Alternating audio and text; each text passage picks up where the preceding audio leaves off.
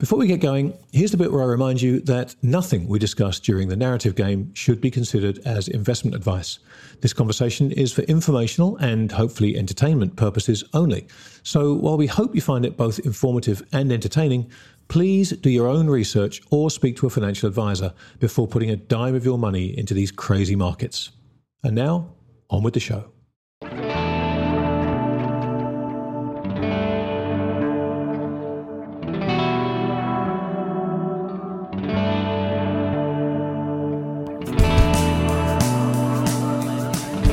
Welcome, everybody, to another edition of The Narrative Game with uh, my dear friend, Dr. Ben Hunt. ben, how are you? I'm doing great. Hey, great, Grant. It's uh, good to be back. Good to be back with you. Yes, it's it's been a while. There's just so, so much to talk about. But first, I have to check in on the farm. How uh, how's life up there? Well, we're covered in snow. It's uh, yeah. it's been such a snowy winter, at least a snowy February for sure. So I can't remember a year where we've had so many, you know, days where the weather forecast was, ah, oh, there might be some precipitation, and then you've got four or five inches uh, yeah. sitting out there. Yeah, it's, it's been a bit like that. It's been a bit like that. Well, I mean, th- talk about snow falling. Um, we've seen a lot of that in markets in recent weeks, and um, the thing that really, after many aborted attempts to to get the two of us to go and chat, was your your Hunger Games piece, which which I thought was. Um, was one of the best things you've ever written. Oh, thank you, Grant. A, well, that is a high bar to clear.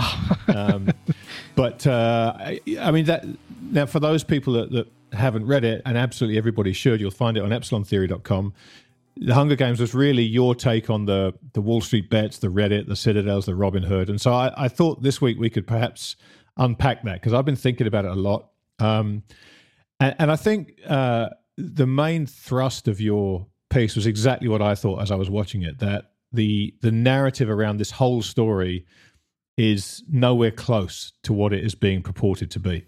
Right. Um, right. And so, so what I'd love to do uh, is is to get you to kind of run through your Hunger Games thesis for people, um, and then we'll kind of pick it apart because I, I, it it it sent my brain in so many different directions, um, and so I'd love to kind of get sure. a chance for you and I to do that live for people. Sure. Well, I think the main takeaway for me from all of this, right, that, that, that you're describing, both the events uh, leading up to the surge in GameStop and, and other similarly situated companies, let's say, uh, the, the, the run up, the changing of the rules overnight as, as far as what stocks you were allowed to buy.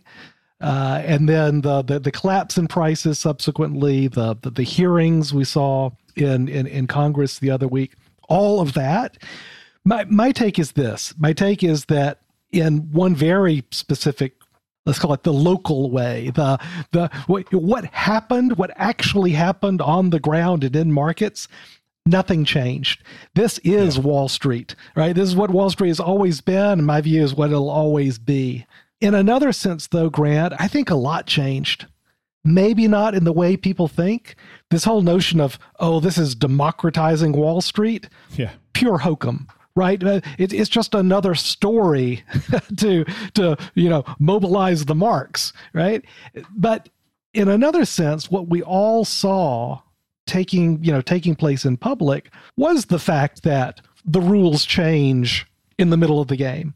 What we all mm-hmm. saw in public was, a stock prices don't go up or down depending on what the company does. You know, we're not making bets on a company. We're just making bets. And and the bets themselves are what Wall Street is. And I I really think I I hope frankly that those two very public observations as I as I like to say, you know, in terms of common knowledge, what we all saw that we all saw right? It wasn't it wasn't just that oh yeah we observed something. It's the very public nature of this where it's all out in the open the changing of the rules the fact that stock prices don't depend on any sort of fundamentals. I think that has the potential at least for changing a lot about how we the people think about wall street and how we interact with wall street. That's my hope anyway. Well, well let's let's pick that apart because um, I, I think that the first part is this idea of it being a casino rather than a stock exchange because mm-hmm. I think that's that's really important. And I think anyone that really has been inside financial markets for the last 20 years, has seen that mentality take a stronger and stronger grip. Exactly right. I mean, it did used to be about fundamentals. It did used to be about owning a share in future cash flows, yep. owning a stake in a company. Um, but then we got we got onto this, you know, beat the number business. The the one penny beats every quarter, and you know, you, you you're you're gambling. Are they going to beat by a penny? Are they going to miss by a penny? And of course, in the long term, does it really matter? Of course, it doesn't. But the stock prices gyrate on the back of that, and that's where the money is made. And I think central to your Hunger Games piece was the piece in the middle that you didn't mention there, which was who makes the money and how mm-hmm. they make the money. Because mm-hmm. I, I think that again, to to to anyone that's that's been inside the belly of the beast, I think we all know this, and many of us have been shouting about this for a long, long time. But I think you're right. I think it became very obvious to people who were paying attention and who are prepared to think about what they saw. And this is the bit I want to talk about because I think this is the important part. Okay.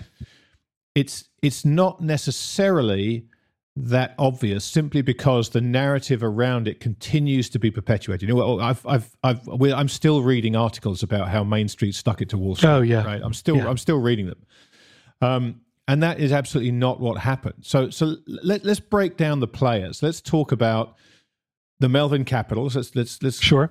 Let's let's use them as as a as a, a bucket for short sellers, not the the the the short sellers per se, but the people who were short the stock Let's talk about the market makers and let's talk about the retail crowd. Now, what how would you describe the narrative that those three people uh, under which those three uh, groups operate? So I'm going to I'm going to use a I'll call it kind of gambling analogies throughout this grant and and I think it'll be particularly familiar. It. It, it does. Yeah. It does. And and actually let me just talk about that whole casino aspect of markets first, because I, I think that is the big issue that we're all wrestling with here. So, as you say, you know, why do we have public stock markets in the first place? Why do we have public companies? They exist for two reasons, and two reasons only. Their primary reason is as a transmission belt, as a way of getting private capital, your money, my money, into the hands of management teams that can use that capital for more productive efforts than, than you or I can. And, and then we will share in their productive investment of this capital through our fractional ownership share of their cash flows and of the of, of the company they have right? So that's why we have stock markets. That's right. That's why we issue stock right? That's what it's for. It is that transmission belt from private capital to the the hands of these managers of companies. That's reason number one Reason number two is, you know, what we call price discovery, right? So that there is a market, there is liquidity for buying and selling those uh, fractional ownership shares in those companies that have taken private capital to, to put to more productive ends. Some degree of casino ness is necessary once you establish a market like that. I'm not saying at all, no one is saying that we should have no speculation or trading or casino aspects of markets. What we are saying, what I'm saying certainly, is that can't be all it is, yeah. right? right? But that's where we are today, where the casino aspects of this, that's all there is, man. That's all there is. And and I'm going to bring that back to the I'll call it the players sitting around this poker table that you're describing. And let's start with I'll, I'll call it the, the, the hedge funds, the Melvin Capital. I should say we'll use them as kind of the representative of this class action suit that we're describing here, right? And right. the way that the game is now played with short selling, and this is very different from the way the game has been played in the past, even as you know, sort of, you know, ten years ago, fifteen years ago. I mean, I used to run a decent sized short book. Mm-hmm. Uh, you know, hundreds of millions of dollars where we would be short different things in the market. And I've been short GameStop in the past. GameStop was a wonderful short for me. But the way that you would short GameStop was all right, stock's trading at what, $55, something like that. I know what the catalysts are, I know how to think about it. They have a bad earnings report, stock goes down 10%. Great. I got paid. I'm out. Mm-hmm. Yep. I'm out because that's how shorts work. They work in this punctuated fashion when something goes wrong and your negative view on the company is revealed to the world. That's how it works. right? Uh, that's how your bets pay off on the short side. And you know, typically a short position, you know, you, it would never be very big. It would never be as big as your your long positions because, right. as we know, shorts can go against you, right? And your losses are unlimited, right? I, I mean, imagine shorting Amazon at the start and where Amazon is now. You've yeah. you've lost essentially an infinite amount of money, right? Right. Right. And you know, with a long position, all you can lose is the money you invest. With a short position, your obligations keep going up and up and up. So short positions are always smaller. You're much more nimble with them. Uh, and you're, you're, you're well, and, and, of course, markets go up over time. That's just the yes. nature of yes. whether it's just inflation. That, right? that, that, that, that's right. You're fight, You're constantly fighting against that. So you're not there for the long haul. You're really not. You're there for that short, yeah. punctuated drop. Great. I got paid. I'm out. Maybe I'll set up for the next drop. Right? What's really interesting to me, though, is how Melvin Capital, they shorted GameStop a couple of years back. And I think uh, they started shorting at like 40 something dollars a share. And it went down to like three. I, I mean, you've won. Congrats. You're done. Exit position, take your money. All right, go on to the next thing. But they didn't. They kept an enormous position, enormous short position, still on GameStop, trying to eke that last little bit out, right? You never short a company down to BK. You never short it down to zero. Certainly not an operating company, a company with, you know, revolvers and lines of credit and assets and the like. Maybe you can get away with shorting a financial company down to zero because, you know, forget solvency. If they become illiquid, then the regulators shut them down. That is a zero. right? So a, a real world company, like say with stores and revolvers, lines of credit stuff, what is Melvin doing? Why are they shorting it down to zero? How risky is that? Right. But those last three dollars can take years to evaporate, right? Years to evaporate, and your risk is is really significant, right? Yeah. But then I figured it out, right? And here's where I'll use the poker analogy. Because of the enormous amounts of, again, I'll use this word liquidity, which just means money, and in particular leverage, borrowed money, that's available to firms like Melvin Capital they can sit down at the GameStop poker table and they have got an enormous stack in front of them. So if you're looking at that, and you say, "Holy crap! I'm going to go play poker against these guys on this GameStop." No way. We we all know the notion of, of the bully at the table, uh, the poker yep. table, right? Because they've got the enormous stack, and you've got a good hand, so you make a bet, and they just say, "Screw that," and they just you know push in three times your your total chips, and you just think, well gosh, am I going to wager everything I own uh-huh. on GameStop? The answer, of course, is, is no. Of course you're not, right? You'll go play something else or, you know, some table where there's not that bully at the table, you know, with that enormous stack of chips. That is what is happening, not just with GameStop, but, but all over the markets. And not just on the short side, but also on the long side. Mm-hmm. You, as an investor, you're sitting down with people with massive stacks of chips, and they are the bully at the table. So, what happens with GameStop? Who are the other players? Well, you've got the I'll call it the people on the other side, right? You you had a couple of uh, private equity guys, a couple of guys say, you know, all is not lost with GameStop. At the very least, I bet we can make a great story out of mm-hmm. GameStop. And and what we all learned, you know, over the last 10 years, the secret to running a successful company, meaning your stock price goes up, is not whether you're wringing out operational efficiencies in this division or that division, right? It's not a Jack Welch style of, of you know, management. No, no, no. It's the Elon Musk style. It's the Mark Benioff style, where success comes from telling a story about the future of your company, not its present, but its future, right? And so I can come up with some good stories about the future of GameStop they're ridiculous, I think. They're about the same as the future stories I told once upon a time about Blockbuster. I actually owned Blockbuster debt. That's it was my worst investment in my career, right? A jun- junior subordinated debt of Blockbuster, right? Anyway, I got stories. I got stories.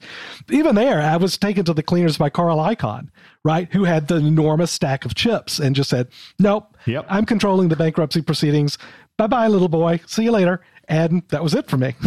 that was it away for me. Went, yeah. yeah, away I went.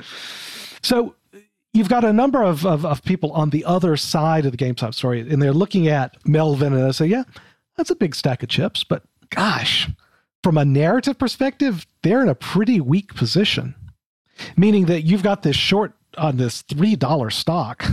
Right? Yeah. Mm-hmm. How hard is it to get a $3 stock to move in this day and age?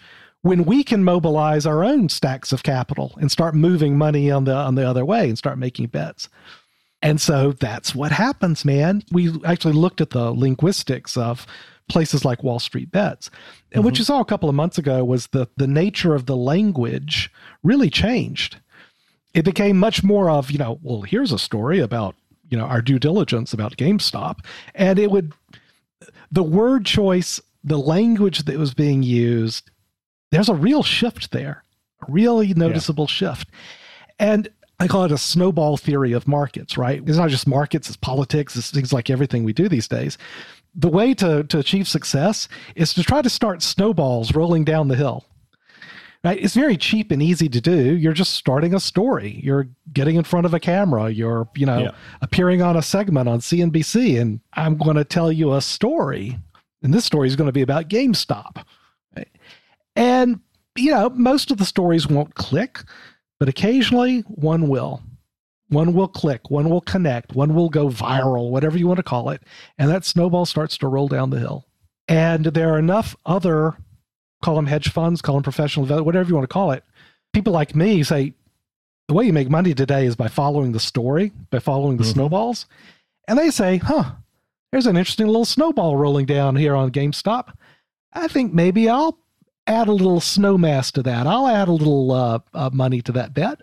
And before long, basically, you've got this crowdsourced snowball rolling down a hill where everybody knows the story. It's bullshit, right? But but, but it, it is where I shouldn't say that. It's a story.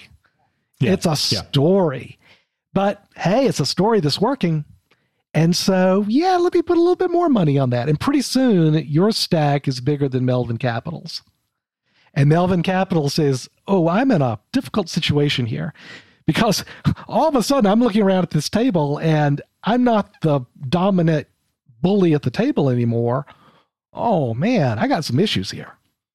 Well, and, and my chips are already in the table. I can't take them exactly. off the table now because the game's in process. That's right. That's that's right. And I can't put more chips in. I can't short it more because you know, there are issues about finding the borrow, right? There are issues about, hey, this is a really risky position and you've been a bully here for a long time. Are you really going to double down on this? You know, really? yeah. Yeah. And yeah. And so that brings in, I'll call it the third players that we're talking about, the players that are the real masters of the game, right? The players who are there who really don't care who wins and loses at each individual table like GameStop, but what they care a lot about is we got to keep the game going. mm-hmm. Let's keep the trading going because I'm going to get my rake of everything that gets done here. And foremost among those in that sphere, let's talk about Robinhood and we'll talk about Citadel Securities. Yeah.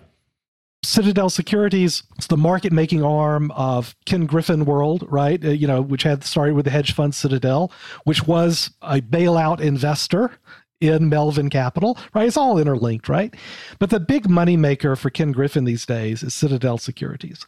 So last year, $6.9 billion in very high margin uh, revenues. Uh, and, and very low risk revenue. Exactly, exactly. High margin, low risk. Why is that? It's because what a market maker does is that they say, Mr. Uh, I'll call it retail broker, Robinhood, you've got some people who want to buy GameStop. You got some people maybe want to sell GameStop. You're just the broker for this. You're the middleman. By law, you know, you you hand it off to one of the exchanges on which this trades. And there's a bid and there's an ask and, you know, they'll that'll get, you know, a buyer finds a seller. That's what that's what exchanges do. Well, we're a market maker. We've got the best technology in the world. So it's no accident that is the giant technologically advanced hedge funds that have gotten into this business of market making. So it is um, Citadel Securities, it's uh, Virtu, it's uh, Two Sigma, you know, Two Sigma like Citadel, a hedge fund. Yep. But kind of going into this market making business because they say, you know what?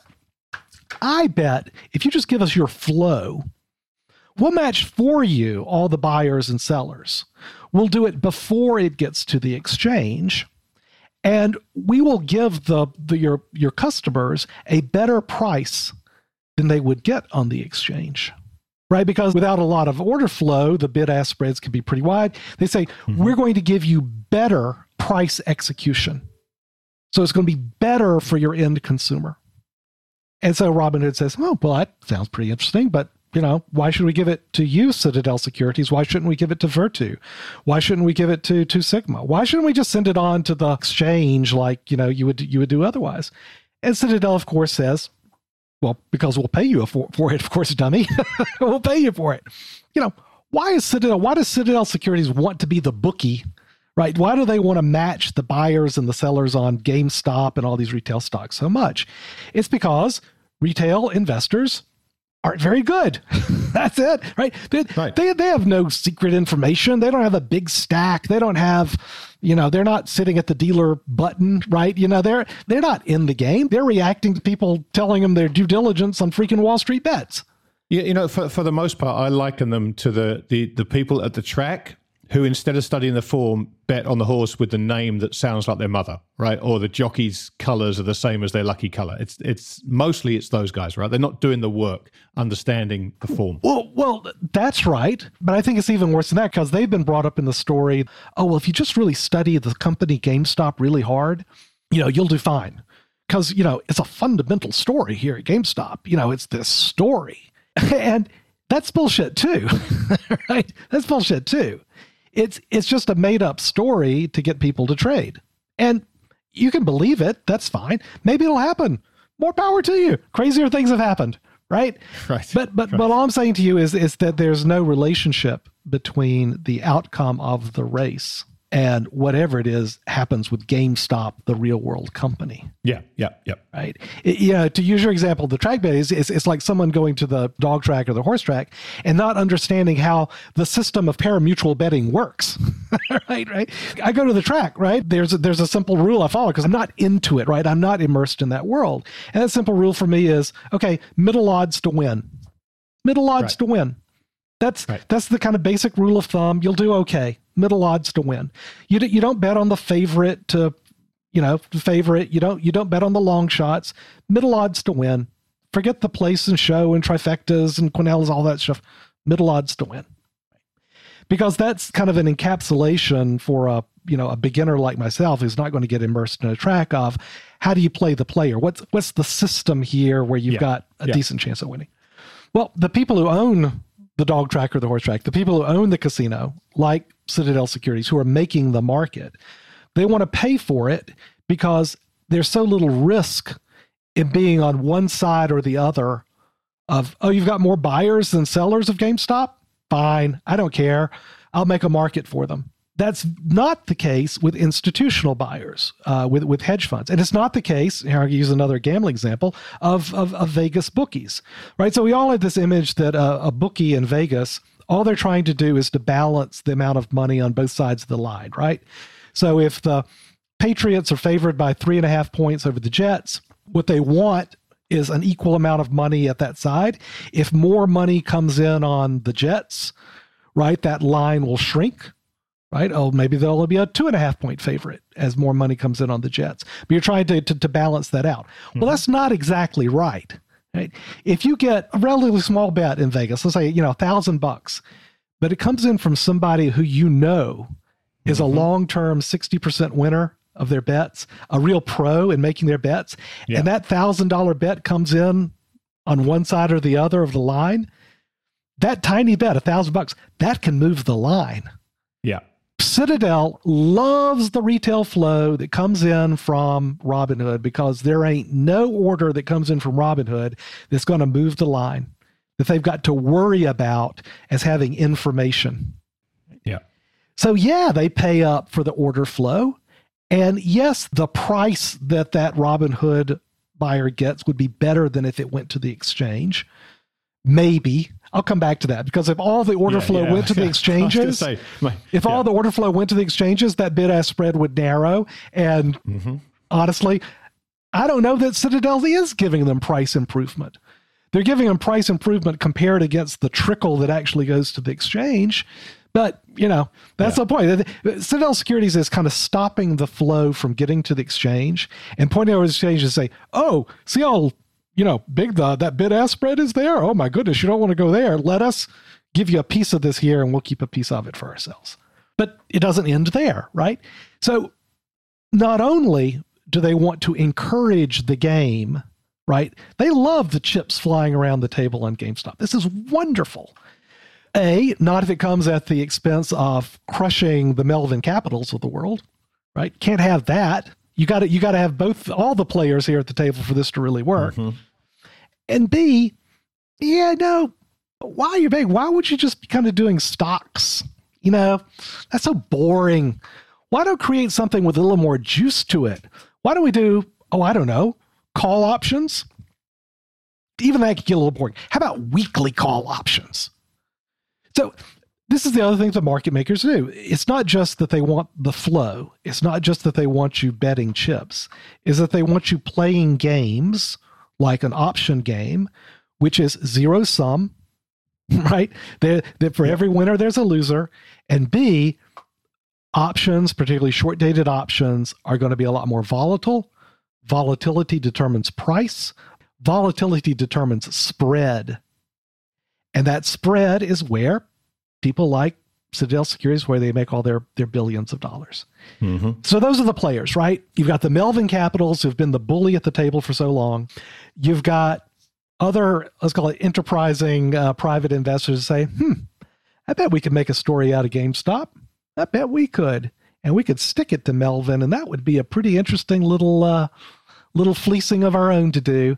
And then you've got the casino table owners who say, look, guys, all we want is our rake. You bring in more of these retail guys and playing these games where the spread's enormous. yeah, bring it. Bring it. And, you know, if we have to take some steps to, you know, make sure the Melvin capitals of the world don't get wiped out, yeah, we'll, we'll, we'll do that too. Yeah, we want to keep them at the table too. Right, right. And that's what I think happened when, you know, the clearinghouses said, oh, um, Robinhood, you need to post $3 billion now. Yeah, we'll give you 10 minutes. Can, have you got $3 billion right now? No? Well, that's a problem. The last people in the world I'm excusing are the Robinhood guys and Vlad, right? They're proven liars, right? They they they they've already lied about the payment for order flow. Said, "Oh no, we don't pay." Yes, and then they admitted it and paid whatever millions they paid to the SEC yep. in a fine, right? Because they know the story doesn't sell. They know that's a bad story. So they're proven liars. A and B. How undercapitalized are you? Where you know this could happen to you that really bugs me, right? I mean, this this would never have happened in the institutional world with a prime broker. It would never happened because the regulators would have shut them down. Mm-hmm. It would never get to the point where, what do you mean you don't have the three billion dollars to post, or what do you mean you have to go out and raise three and a half billion dollars in in new capital? And they said, no, no, no, we're shutting you down now. That's what happened to Bear Stearns, right? Exactly right. right. No, exactly right. That's exactly yeah. what happened. There was a run on the bank, meaning clients took their capital out and they didn't have enough capital. They couldn't do business. And so, boom, you're done. You are done.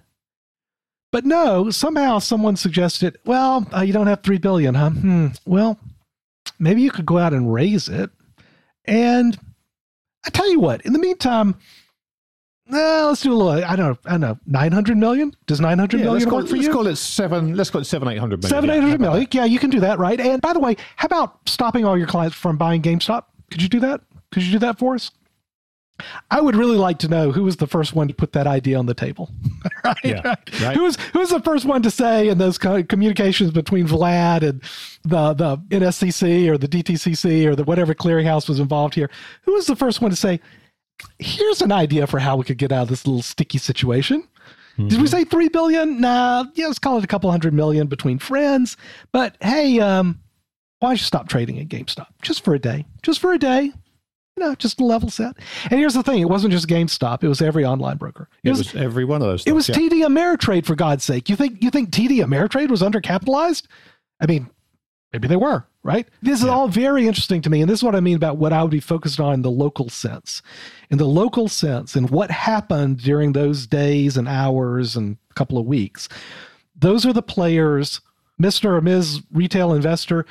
You are just being played again, again. Same as it ever was when somebody says, oh, we're going to democratize Wall Street. I don't want to democratize Wall Street. I want to get Wall Street away from controlling our democracy. right. Right. That, right. That's what I want to do. And that's why I get kind of the bigger picture where I do think that the sheer audacity of all this, right? To just stop the rules, to just reveal eh, it's not what a company does. It never has been. It's what is the bets that people make. That's that's what makes stocks go up or down. I think, I hope, I don't know, right? But I hope that this will actually change our relationship with Wall Street going forward. Well, it, it's interesting. Let, us let, talk about Robinhood a little bit because sure. I think I think Robinhood itself and and the broader idea of fintech and financialization and all these gamification, all these great buzzwords that we've got flying around.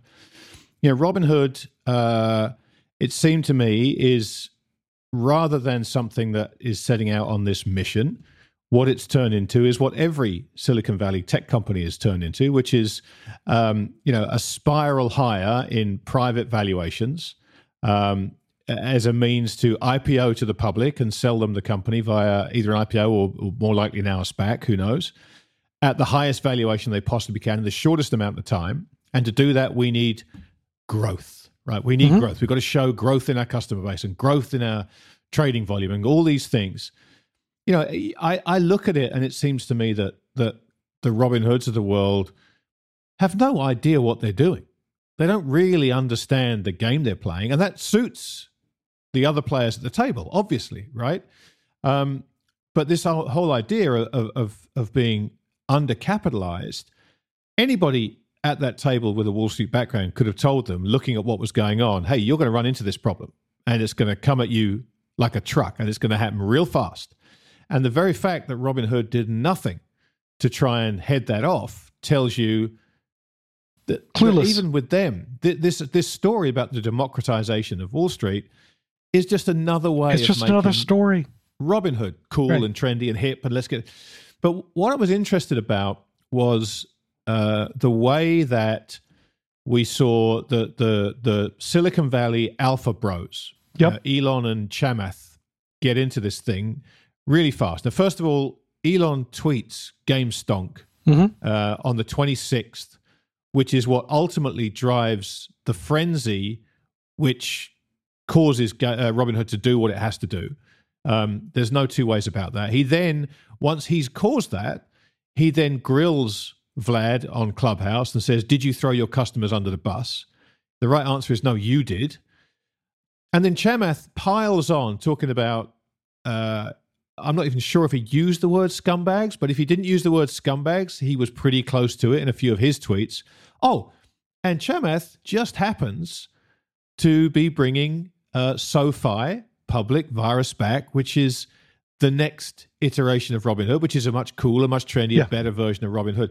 You know, this seems to me to be a massive power game where Silicon Valley is eating its own because they can and that's what they do.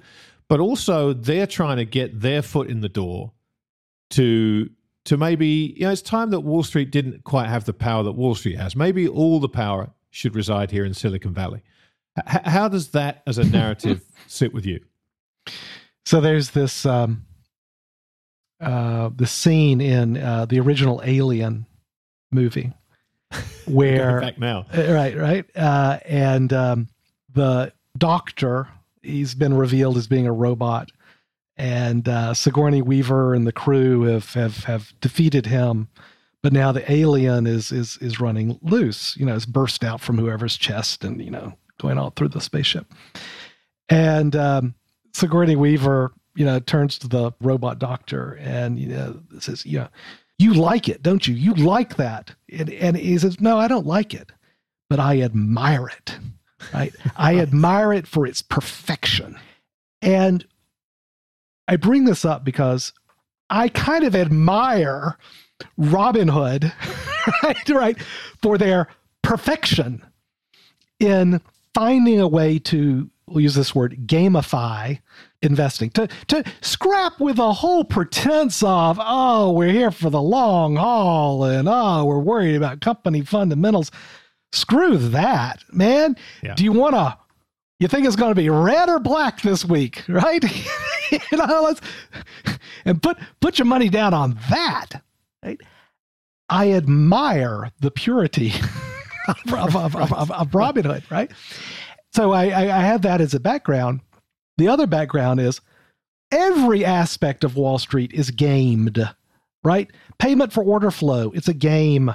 High frequency trading, it's gamed, right? It, it's all gamed. It, it, that's what Wall Street is, right? And increasingly, everybody is starting to understand that. And they're also trying, also understanding how the Silicon Valley model works of aggregating people and identities you know it's it's your it's your honey trap right for for, for however you're right, getting people right. to come in and uh you know it's it's it's whatever your your dopamine delivery device is that's what you're building and and, and i find that robinhood built one almost to perfection the problem the reason it's, it wasn't the perfect machine right is that there are other big game players out there the citadels who have more money than you could ever have, right? And more power over the machinery of markets than you could ever have. And you've got to play ball with them. And Silicon Valley always hates to play ball with anyone. They always think that, and mm-hmm. this this was kind of a comeuppance, right, for Robinhood. So I don't know who the new investors were who recapitalized Robinhood at a 30% discount to whatever the IPO price is going to be, right? So the day that, that, that Robinhood goes public, at whatever that price is. Forget about whether it goes up during the day. But these investors who just put a couple billion dollars into Robinhood because they needed it, they'll immediately get that 30% bump. Mm-hmm. I mean, my God. right? Yeah. yeah. I, I, actually tell you what, their money actually is going to make 50% because it's a 30% discount on whatever the, the, the IPO price is, right? But that's what happens, right? And and you know, Chamath and Elon, they're also playing the narrative game. Chamath with with his bevy of SPACs, including one, as you say, that's going to be a direct competitor to, to Robinhood. Of course, he's going to encourage the democratizing Wall Street narrative while trying to slam Robinhood at the same time. He's trying to build an even more perfect right. alien. And my God, if there's a better metaphor for Elon Musk than the alien, I don't know what is. he's he's kind of a one man predator. anyway, I digress. But but yeah, so so so everyone's in on the act. The Silicon Valley is all based on the dopamine economy. You run into the I'll call it the old money, the entrenched money of Wall Street. It's a it's a battle between Sauron and the White Witch. There's no one you want to root for here. And and, right. and and all we know is that, you know, we're we're the ones who get squished as the, you know, the evil titans fight. Let's talk about what it takes for this, because I, I, I thought what you wrote in the Hunger Games is so true. This this is the moment where anybody that's paying attention can see exactly what's going on. Yep. You, you, you were so you were so right. It was very clear. The game was laid bare for everybody to see.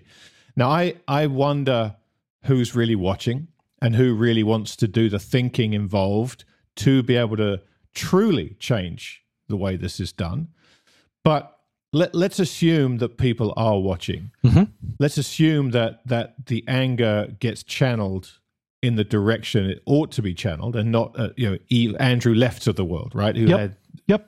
barely yep. any any stake in this game whatsoever, and yet he's the guy who's out of business and is correct. You know, um, what does it take for real change to happen? And in an age of narrative that is controlled by Silicon Valley mm-hmm. and their dopamine machine. Is it possible that any of this changes? Because the story is going to be told in a way that keeps the game going, surely, and people just want to listen to the story. They don't really want to do the thinking. My best guess, right, is that no, nothing really changes, right? Some boogeyman is found to blame, and there's quote unquote reform you know whether it's of high frequency trading oh my god or payment for order flow. Uh, I've got issues and problems with all with with both of those. I've got issues and problems with short selling too right? But that's not the problem. But more than likely right that'll be the the episode they'll, they'll identify the boogeyman. They'll do some sort of reform, quote unquote. I'm making air quotes here on your podcast. Uh, do some sort of you know reform, quote unquote, on that boogeyman, and you know nothing to pay attention here. People go about your business, and let's go democratize Wall Street. Yeah, that's possible. That's that's probably the the most likely case. I do think, though, I really do think, and maybe it's a misplaced faith in humans and their ability to see through, you know, the the kind of surface political and the narratives of the Elons and the Chamaths of the world, and again the casinofication of our world. Right? And what are some things that you could really do to to reduce that? I got some ideas, right? I don't like that there's infinite borrowed money available, you know, to the Melvin capitals of the world, right? I, I knew Gabe when he was at SAC, and, and and I knew all those SAC guys, and and that's how they've always made money, right? They've always made money on trying to get some little bitty inside edge, and then just bully the table by borrowing a shitload of money and pushing them in, right? So using leverage, that's been the secret forever of, of, of these guys. And it is stoppable. It is regulatable. It is. I'd love to see, you know, kind of a, imagine this getting off of zero interest rates actually changing the price of money yeah right? right, but hey i'm not a dreamer okay I'm, I'm i'm not a complete you know you know dreamer to think that we actually might move to a meaningful risk-free rate of money. Yeah. Barring raising interest rates i think there are a lot of things you can do around leverage and the gaming of markets. I really do right? Simple things like oh here's an idea. No margin accounts on robinhood. No margin accounts. Sorry because when you get that instant money when you get that mm-hmm. instant account guess what? That's borrowed money right? And you are now enrolled in a margin account and maybe you don't even know what a margin account is and what does it matter to me blah blah blah well if you're in a margin account the rules for what they can do to you and your money are very different even if you don't borrow any money you're in a margin account yep so there are very basic things like this, right? Where no, you know what? We we do have rules on casinos. We actually have rules of you've got to be of a certain an age, right? Borrowing money at a casino that it's it, it's a little difficult, right? There are reasonable restrictions, I think, that one can and should place on gambling.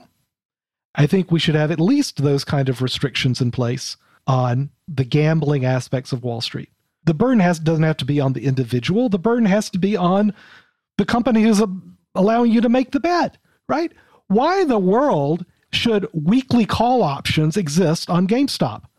There is yeah. zero public interest, there's zero market hedge, there's zero investment reason to have weekly options on GameStop or any of these stocks. Zero. They are only there as a gambling instrument. I don't think that should be allowed. We we have restrictions today on what options can be approved. You know, you have to actually get approval to put a new option series out there. And there is a public interest not disclaimer, but justification that has to be made for a new option series to be proposed. This shouldn't be allowed. And, th- yeah. and, this is very easy stuff to do. You don't you don't have to have a massive, you know, vote. You know, you don't you don't have to have two thirds of the Senate to do this you just have to have somebody who looks through these issues and says, you know what? The casinofication of America is not a good thing. I don't want to put more burdens on the individual gambler. I want to put some restrictions on these companies that are intentionally injecting these gains and this dopamine into our blood to suck money out of us. That's what I want to do. And I think you build with that. I think some real change is possible. You know, but is that is that possible on the basis that if if Congress uh, and the and the and the regulators, particularly the financial market regulators, are are so in the pocket of Wall Street as to be laughable, and uh, you know the the revolving door between um, you know the, the, the regulatory bodies and and highly paid uh, you know directorships and and such. It, yep. it, it's so obvious that the two of them are linked, and and one is not really going to bite the hand that feeds it. Um, is it possible to get that change? Because it seems to me that if if they're not in the pocket of Wall Street, then the only other place that has the kind of money that the politicians need to fund their campaigns and fund the things they want to do is Silicon Valley. Yeah. So if they don't get the money from Wall Street, they're going to turn to Silicon Valley for you it. Know, you know, it's, just... it's, interesting, Grant. I, I would have I would have thought that was absolutely the case I was going to say 10 years ago, but probably even like six years ago. Mm-hmm. But here's where I think things have changed. I, I think there is such an unsettled political environment now, and that these disparities, whether it's of income or wealth or power, have become so stark. We've got a number of examples now, just, not just around GameStop, of where the game has been laid bare. Right? You know, my example is all right, I don't know if I want to get into this, but okay, it was meaningful to me when Epstein died in jail. right, right? Yep. That was yep. one of those moments for me. For me personally, it was one of those moments like, huh, okay, all right. We all saw it with our own two eyes. Mm-hmm. And I think there are enough political entrepreneurs out there who recognize that as an opportunity for them to break through whatever kind of political hierarchy has existed before and break through not just from, you know, donations from or speaking fees, quote unquote, from, you know, the usual suspects like Citadel, but from actually small donations.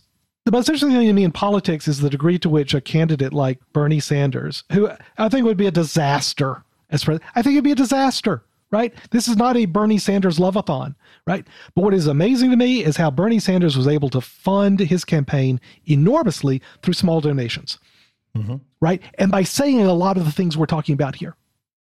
God help us, Donald Trump, right? I, I mean, there are opportunities for political entrepreneurs, I think, to tap into the wellspring of discontent that exists from the the reveals you know, to use a, a TV term, the reveal, the big reveal on GameStop and Epstein and all this stuff. I think there's an opening. I think there's a chance. I'm saying there's a chance, you yeah, know, from which, Dumb and Dumber. Which, let's face it, is really all we can we can hope for at this point because it, it does seem that everything's full. Now I'm very I'm watching the time like a hawk here because I know I know you, you've you've got to run in a minute, and I, and I think I think this conversation is one that is kind of to be continued because I think there are still no doubt other aspects of this story, and I suspect it's gonna it's gonna unravel even more in the weeks and months to come because um, because I, I, like you, I feel like something started here. I don't think mm-hmm. it's what I don't think it's what the people who think they've started it is, unfortunately, and I don't think that they are going to be the guys storming the battlements, but it feels as though there's there's a shift in power here, and and maybe that power doesn't move from Wall Street straight to Silicon Valley. Maybe it does get diffused a little bit in in in the kind of middle ground between, which would be a great thing. So so hopefully you and I can come back and talk some more about this uh, again because as I say, I, th- I, think it's something that um, that is important, and, and, even though it's not what I suspect people think it is. I, I think I like you. I think this could be a moment in time where we might actually see something change meaningfully for the better. Hope springs eternal, Grant. I'm with you on that. it does. Well, look, mate. Listen, I, I, appreciate you squeezing this in today. I know you're busy. Um, I will. I will do all the rest of the stuff for you and let people know how they can follow you and all that kind of good stuff. So you can run away and and put a rubber glove on and put it in whatever four-legged friend of yours that needs help at the moment up on the farm. But um, but look, thanks for doing this again, and uh, I I love having these chats with you, and, and hopefully we can do the next one again soon. Thank you, Grant. Bye bye. So unfortunately, we ran out of time today, um, which is which is a shame. But I'm glad that, that I managed to to steal that hour from Ben at, at what is a very busy time for him. And and as I said, this story, I think is is not over. Um, it's it's not exactly what it's been painted at, but it has the potential to be a meaningful story. I think the the power struggle that's going on, whilst it's being represented as as Main Street versus Wall Street, I feel like there's a there's a more meaningful, perhaps, uh, and and and potentially more dangerous power struggle going on between Wall Street and Silicon Valley. I think the the level of interest and the level of capital being poured into fintech to try and disrupt the banking industry and the finance industry is something to be watched very very carefully because look, banks are ripe for disruption. The question is whether uh, Wall Street finally having the reins of power stripped from their hands is a good thing if those reins then get handed over to um, the residents of Silicon Valley. I don't know. I mean, given what's happened with social media, given the way that particular aspect of our lives has has changed our lives in many many ways for the negative, I worry that perhaps um, uh, if Silicon Valley has the power instead of Wall Street, it, it will not necessarily be a good thing. I'm not I'm not defending Wall Street by any means here. I'm certainly not saying keep the power with Wall Street. I'm saying the power needs to be reduced uh, completely. It needs to be reduced from Wall Street, and it shouldn't be allowed to to sit with Silicon Valley. So we'll see. As I say, this story is going to continue, and um, hopefully we'll have plenty more conversations about this in in coming weeks and months. That's it for me. Uh, my, all that remains is to thank Ben Hunt for, for squeezing that hour in with me today. I'm always appreciative of his time. You can follow him uh, on Twitter if you don't already at Epsilon Theory. And you can follow the work that he and Rusty Guinn do at epsilontheory.com. It really is uh, extraordinary work, very important work. Um, and the way that those guys pick the world apart, I think, uh, is a perspective that everybody needs right now because it's it's not simple. Um, it's not what you're being told, and, and, Ben and Rusty do as good, if not a better job than anyone else in, in trying to get behind those stories and, and give you fresh perspectives. If you want to find out more about me, you can do that at TTMYGH on Twitter and my new website, which is www.grant-williams.com. I'll be back with another podcast shortly. Until then, thanks for listening.